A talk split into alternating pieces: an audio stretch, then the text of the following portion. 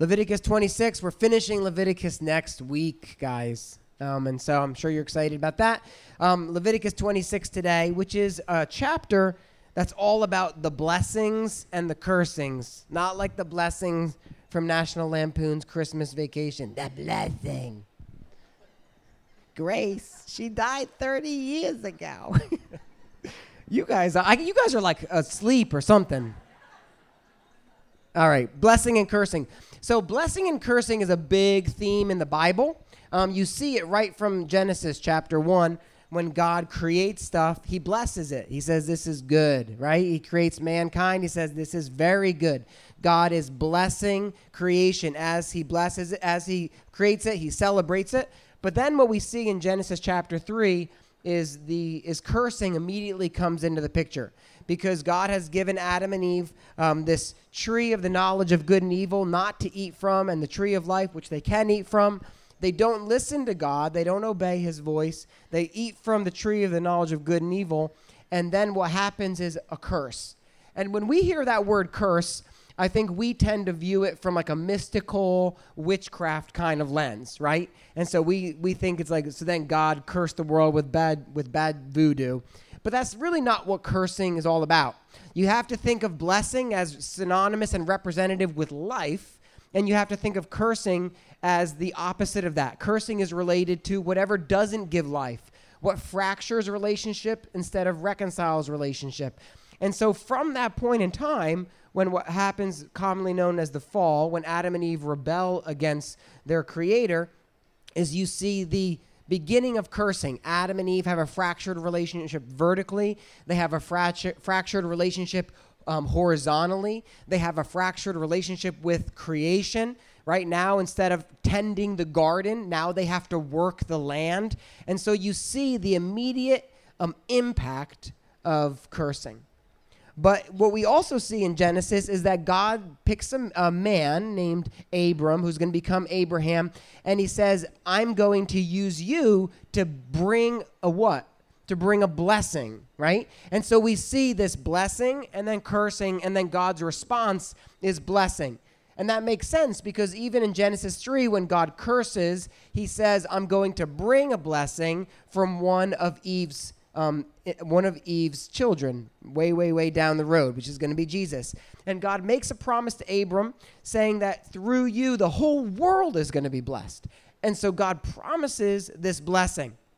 Now, that tracks all the way down to the nation of Israel, who God rescues out of Egypt in order to bless them by making them his nation, his inheritance. And he says that he's going to place them in a promised land.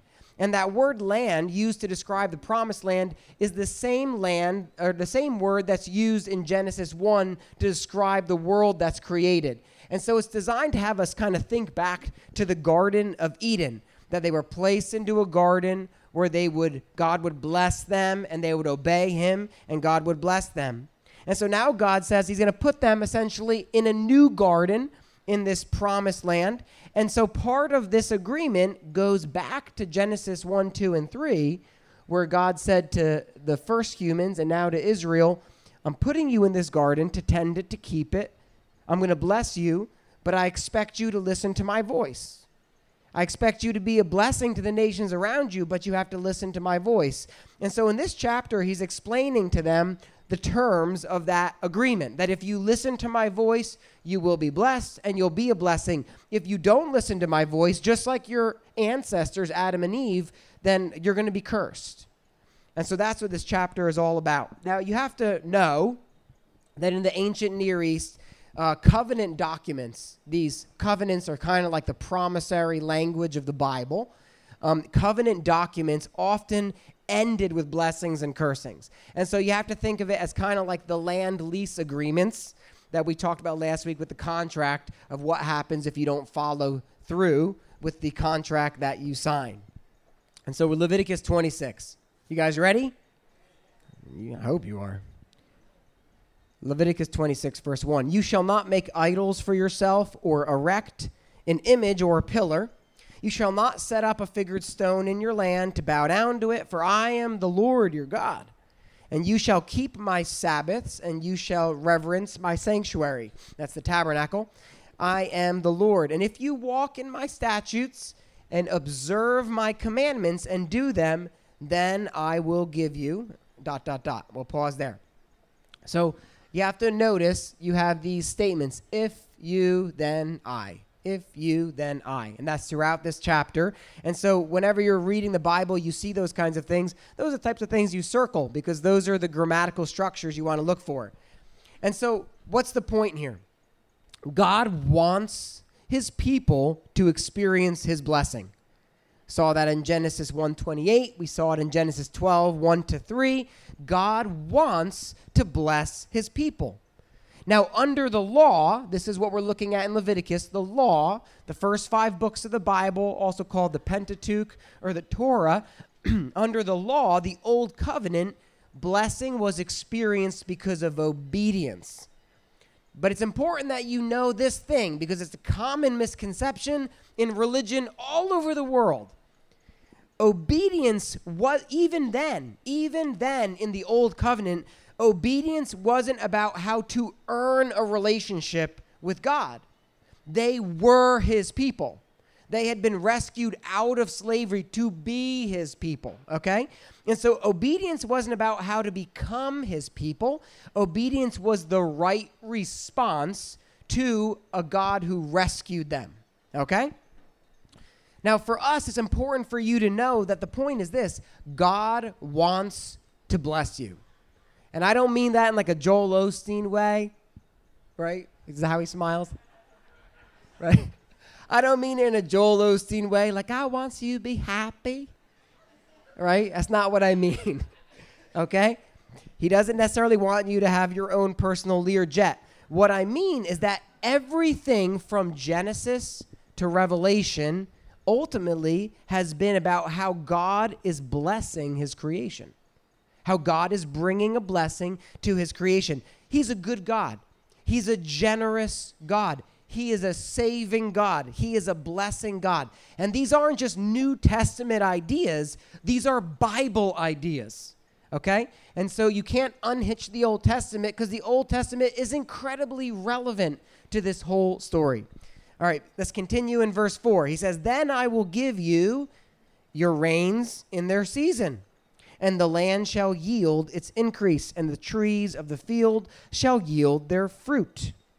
Your threshing shall last to the time of the grape harvest, and the grape harvest shall last to the time for sowing. And you shall eat your bread to the full, and dwell in your land securely. I will give peace in the land, and you shall lie down and none shall make you afraid. And I will remove harmful beasts from the land, and the sword shall not go through your land. You shall chase your enemies, they shall for, fall before you by the sword. Five of you shall chase a hundred, a hundred shall chase ten thousand. Your enemies shall fall before you by the sword. I will turn to you and make you fruitful and multiply you. That sounds familiar. And will confirm my covenant with you. Let's just pause there. Fruitful and multiply is connected with blessing always. It was connected with blessing in Genesis 1. It was connected with blessing in Genesis 12. It's connected with blessing here. I will make you fruitful and multiply you, and will confirm my covenant with you. Verse 10 You shall eat old store long kept. You shall clear out of the old to make way for the new. And I will make my dwelling among you. My soul shall not abhor you, my soul shall not hate you.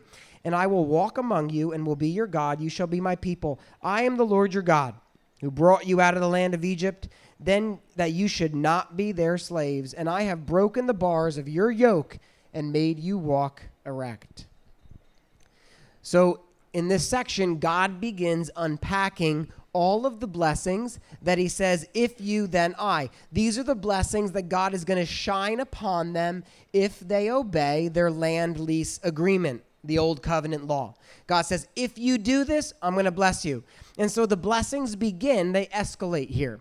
The blessings begin by addressing the physical needs of the Israelites. From verses 4 to 10, that's what we see physical needs. He's going to provide for their harvest, He's going to have peace in the land. It's not going to be any lions, tigers, bears. Thank you. Thank you, Dina. Victory over their enemies. They're going to have lots of babies. Their shelves are never going to run dry. Speaking of which, during the pandemic, I felt like every time I went in my garage to get like some dry good, it never ran out. But now I feel like it always runs out. Does anybody else feel like that? I kind of felt like God was providing me with supernatural amounts of rice and beans during the pandemic. They comb so all of these you have these these physical needs that God says I'm going to bless, I'm going to bless, I'm going to bless. And then ultimately that leads to something more important which is the spiritual needs. Their relationship with God. He says, "I will live among you." Now, this is crucial because realize this is what we're hoping for leading back to Genesis 1, 2, and 3. God used to walk in the garden in the cool of the day, but then because they violated their agreement with God, they wound up having to get kicked out. Right? And then God says, I want to walk with you. I want to be among you. I want to dwell in your midst. That's why he's going to ha- give them the tabernacle. That's why he's going to put his presence in the temple one day. And this is the culmination of blessing that God will be with his people. Right? This goes to the end of the Bible, at the end of the book of Revelation, when the ultimate blessing that we see is that God is in their midst, okay? He says, I won't hate you. Seems like a good thing. I won't hate you. Not only will I live among you, I won't hate you. He's going to enjoy them. And after all, this makes sense because God rescued them from slavery. He wants them to walk in freedom. He wants them to walk in blessing. That God didn't just save them and say, you know, whatever, enjoy it. No, God wants to have a real relation, relationship. Now, as parents, we understand this chain of blessing, right? When your kids listen to you, you're tempted to say things like, sure, you can have dessert, or um, yeah, you can have a friend over. Yeah, you can have a sleepover. Sure, let's go to the boardwalk, those sorts of things. But when they don't behave like that, you're less apt to want to shower them with blessings. And so, this idea of obedience and blessing, it's like hardwired into our DNA, right? It's your natural response as a parent or as a leader. All right, Leviticus 26 14. And here we get, let's see, one, two, three, four, five, six six times in this next section, God is going to say, But if you will not listen to me. All right? And so, six times there's that phrase or one like it. If you will not listen to me, in spite of this, if you will not listen to me, if you walk contrary to me and you will not listen to me. And so, this is the opposite potential response, right? One response is to obey God in his land lease agreement, and the other one is to not obey God.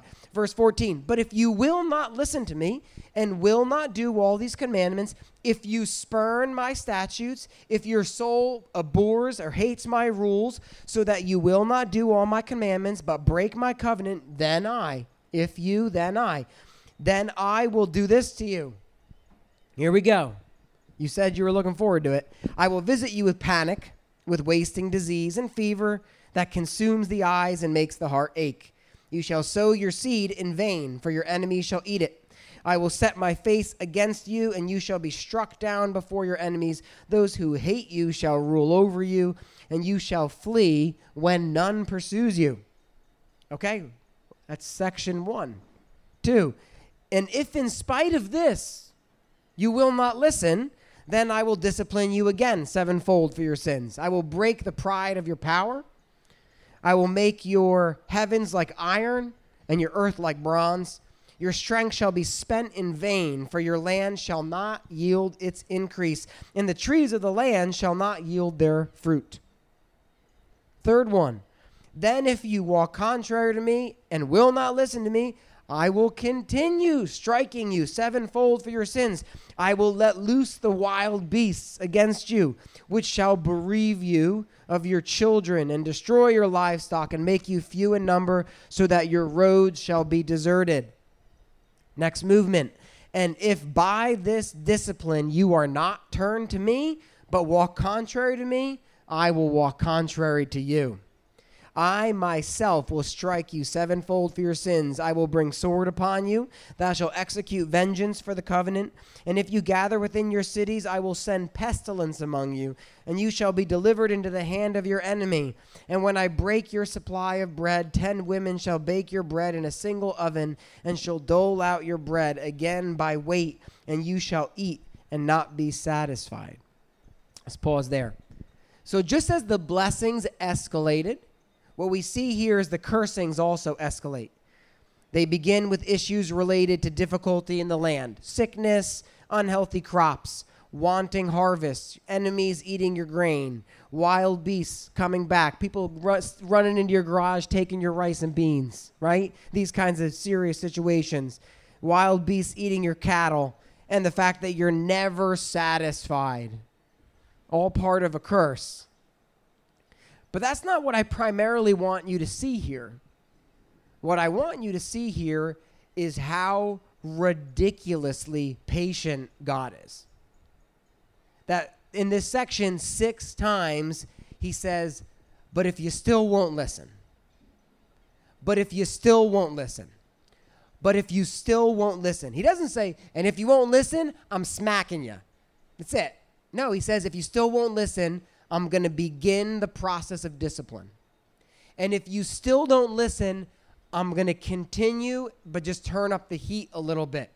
And if you still won't listen, I'm going to turn the heat up a little bit more. And I'm going to turn it up a little bit more and a little bit more and a little bit more. And as he, really what God is doing is he's giving more grace, isn't he?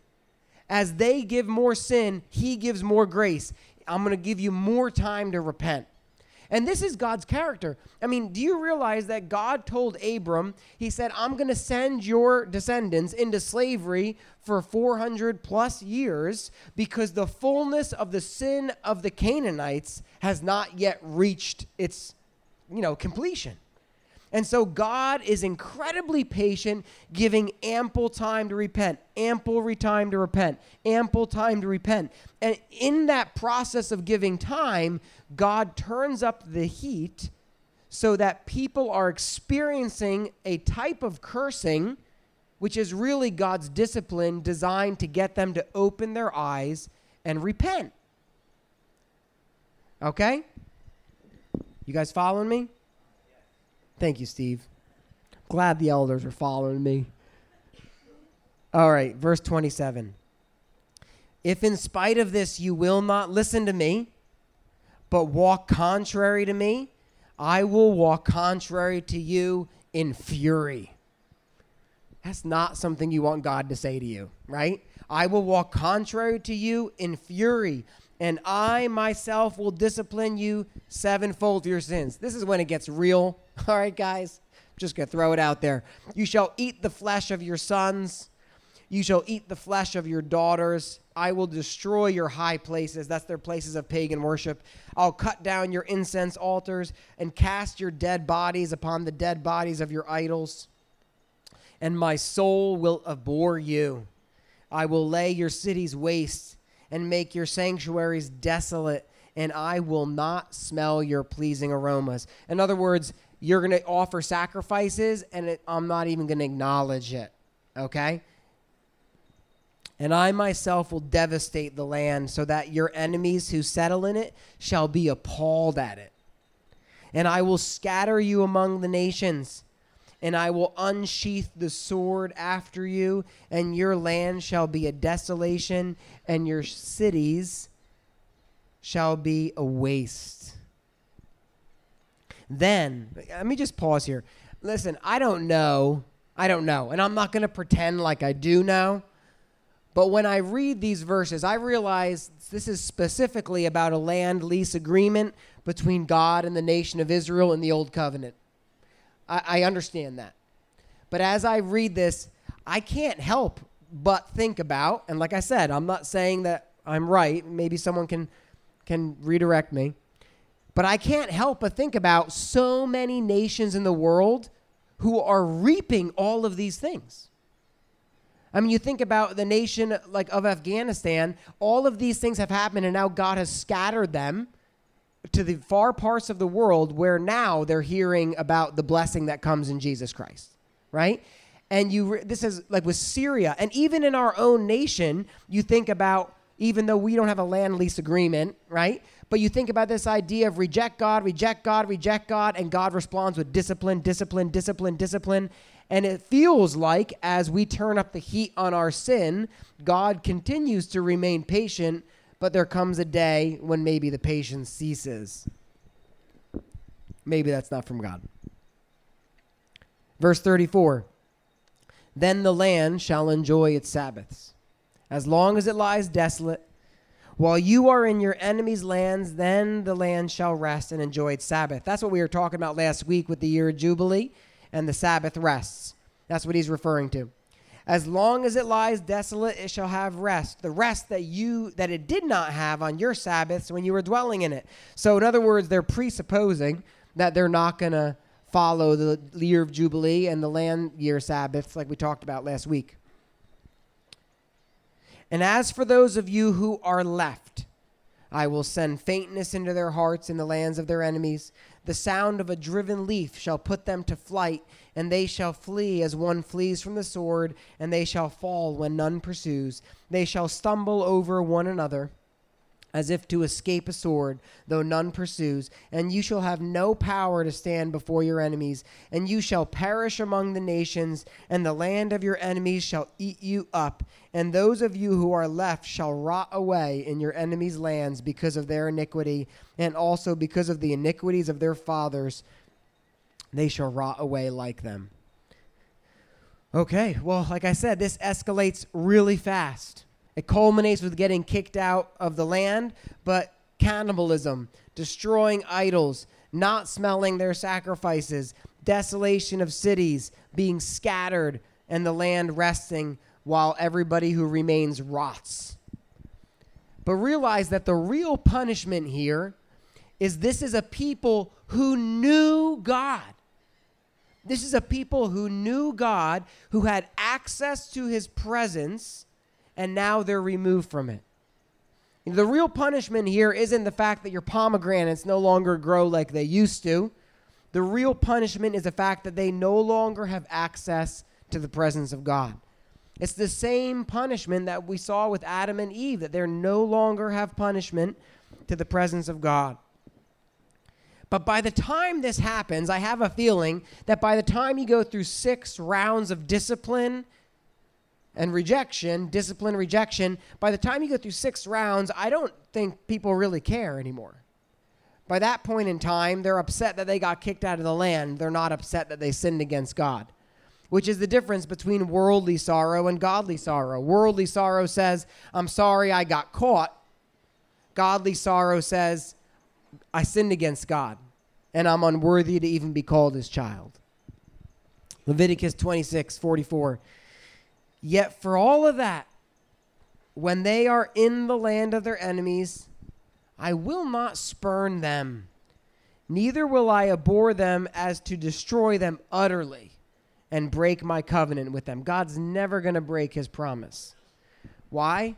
For I am the Lord their God.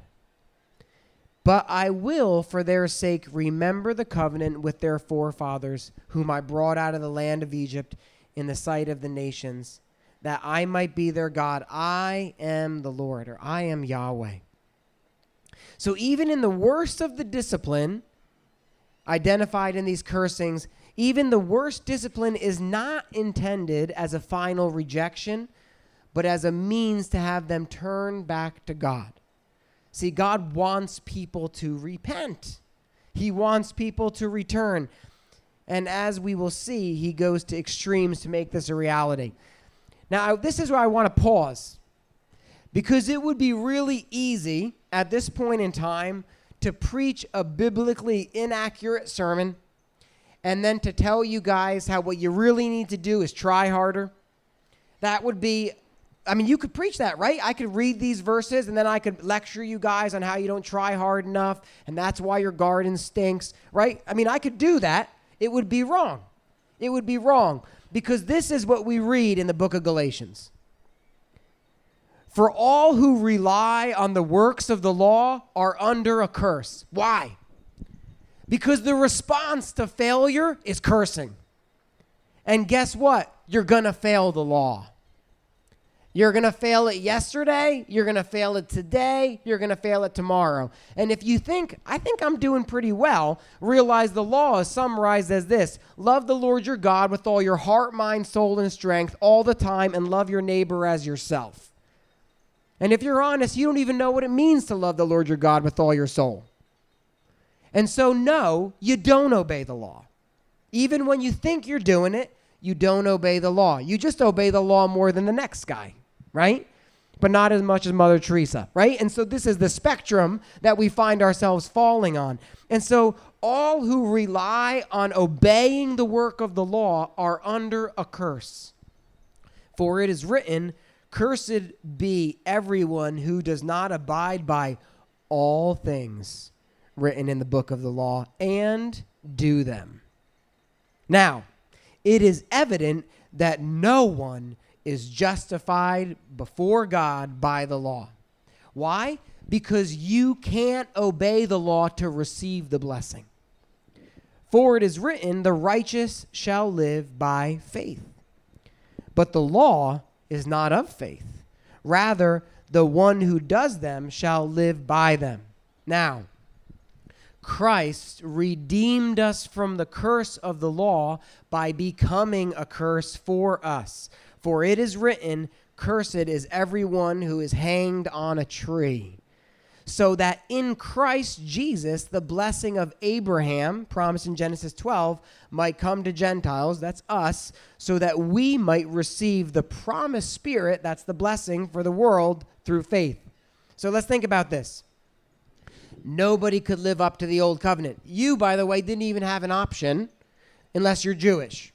Okay, so that wasn't even an option for you. You were excluded from the covenant. You were called not my people.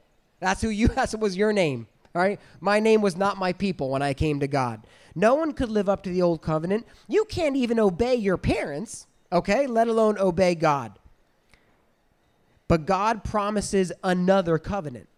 He says, I'm going to give you a new covenant that's going to supersede and swallow the old covenant.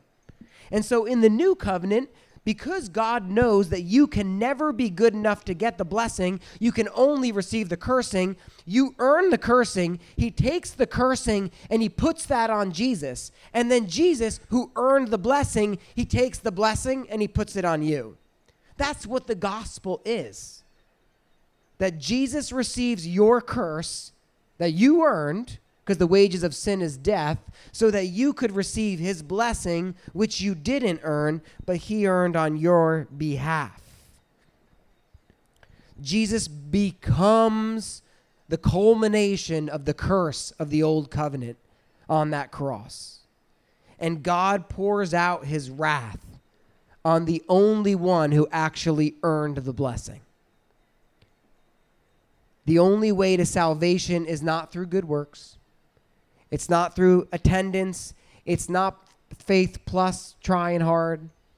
It's not believing in Jesus plus making sure you check all of the boxes and you don't go bowling. Right? That's not what saving faith is. Saving faith is the fact that Jesus has done it. And you're placing your trust in what he has done. And because of what Jesus has done, you have a way to experience forever the blessing that you never earned, that you earned the curse, but God wants to give you the blessing forever. That's why Paul says in Ephesians, He has poured out on us every spiritual blessing in the heavenly realms, and why eventually it's going to culminate with us walking with God in the cool of the garden when He remakes this whole thing. Guys, that's good news. That's why it's called the gospel. The gospel means good news. This is the good news. The good news is that you earned a curse, but instead you get a blessing. So, what do we need to get out of this? What do we need to remember? One, God disciplines me, He disciplines you from a posture of patience, from a posture of love, from a posture of desiring you to be blessed. Can you just realize that for a second? When you feel, and we all know what that's like, when God's like pick, pick, pick, pick, pick, pick, pick, when He's trying to get something at you, and you're like, I don't wanna, I don't wanna give it up, I don't wanna, I don't wanna, I don't wanna, and right, and God's just like pick, pick, pick, pick, pick. Realize the reason He's picking is because He wants to give you a blessing. He wants to bless you, and He knows that He can't bless you until He removes that. He wants to replace that with something better. God is so patient. He's so patient with the Israelites, and how much more is He going to be patient with us in the new covenant? But we don't despise his patience. We appreciate it because his kindness leads us to repentance. His patience leads us to repa- repentance. That God is patient, desiring that none should perish, but all should have eternal life. And so, one, realize that when God disciplines you, he's not like a mean God who doesn't want you to have fun. Realize that God is disciplining you, trying to get your attention because he wants to give you something better. And the second thing is this when we resist his discipline, we invite a more surgical response. Can I put it that way? when we constantly reject his discipline, we invite a more surgical response. God is so kind, even when we're stubborn. He points, he pokes, he prods, he scratches. Eventually, hopefully before utter humiliation, he gets your attention. Sometimes it takes utter humiliation for us to wake up, but none of us want to get there, right? We want to repent long before that happens. See, but what happens when we sin is we get this numbing effect on our conscience. And eventually, things that used to bother us no longer bother us, and we get numb and we get numb, and eventually we don't care. And then that can, in a really, in the extreme, it can culminate with you ruining your life. We see it all the time. We see it in family, we see it in friends, we see it in churches, we see it all the time. And that leads us to the third thing is this. Godly sorrow as opposed to worldly sorrow is the proper response and it's always received with forgiveness and favor. Godly sorrow is the proper response, and it's always received from God with forgiveness and favor. See, when you get crushed by your sin and you feel the weight of your offense against God and you cry out to Him for forgiveness, God is there. Because God loves forgiving sinners. He loves forgiving sinners. And for those of you who have been in the faith for many years and you've grown, you know what this is like because there's a sense where, as a believer, you feel the rush of the Holy Spirit when you forgive other people. Like it's a, it's a beautiful thing to forgive other people. Imagine how God feels. He loves forgiving sinners. He doesn't do it with disdain. He doesn't do it, I can't believe I got to forgive this idiot again. No, He loves forgiving us. But if your sorrow is worldly, this is what worldly means. I guess I'm sorry. That's what that's worldly sorrow. When your spouse says, "You know, you did this." Oh, I guess I'm sorry. sorry for caring too much, right? Worldly sorrow. When you apologize like Michael Scott, all right? Worldly sorrow. That's when we just got busted and we want to play like we're sorry, but we're really not. This is worldly sorrow. Oh, I'm really sorry. Can things go back to normal now? That's worldly sorrow. That's not true repentance. True repentance leaves you gut wrenched, and you want to submit to the Lord, and you want to place yourself in His hands. Worldly sorrow, it's political sorrow, and we see right through it. And if we see right through it, you better believe God sees through it. Okay? Because if it smells funky to us, you can imagine what it smells like to the Lord. God sees right through fake repentance. He sees to your heart, He sees to my heart. And so, what do we do?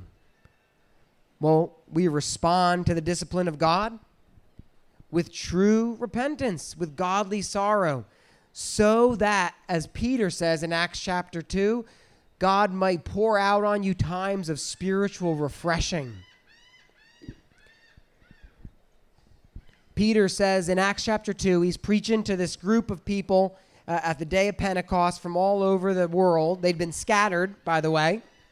And he's preaching to them. And he says, By the way, you killed the author of life. You nailed him to a tree, but God raised him from the dead. He's coming back, by the way, to judge. And they go, Whoa! As they were cut to the heart. They experience godly sorrow. They're cut to the heart. And they say, What must we do? And Peter says, Repent and be baptized, each one of you, for the forgiveness of sins. And this isn't just for you, this promise is for your children and all generations and all those who are far off from God who are called to Him. And He says, and He's going to bring times of jubilation and times of refreshing as He sends His Holy Spirit upon you. Now, I don't know where you guys are at. I don't know where you're at. I mean, there's a lot of you who I know well. There's some of you who I know on a cursory level. I do know this. There's a lot of people in churches who have never actually responded to godly sorrow, that they're churched, that they grew up in a Christian worldview, but they never actually felt the sword of the Spirit cut their heart apart. Maybe today that's you for the first time. Maybe it's for the 10,000th time. But don't despise the conviction of God because He ultimately is convicting you and disciplining you because He wants to bless you. He loves forgiving sinners. He went to the depths to make it a reality. And if that's you today, know that the gospel is good news. And so hear it and embrace it as the good news that it is. If you are a person who needs to pray for repentance for the first time or the hundredth time, please know you can come up and the elders will be available after the service for prayer because we'd love to pray for you and with you and celebrate God's favor and grace in your life. Let's pray. Father God, um, we just thank you for your grace poured out. I thank you that the gospel is good news for sinners. It's not good news for religious folk. It's not good news for people who try really hard. It's good news for ragamuffins and prostitutes. It's good news for tax collectors and gluttons and drunkards. It's good news for people who are sick and dead in sin, like us. So we thank you, Lord, that we can be blessed because Jesus was cursed. I pray, Lord, that you would fill us with your spirit so that we too can experience remarkable times of refreshing. And we look forward to the day when you finally return and you bring us into your presence for all eternity. In your name, only because of your name, we pray. Amen.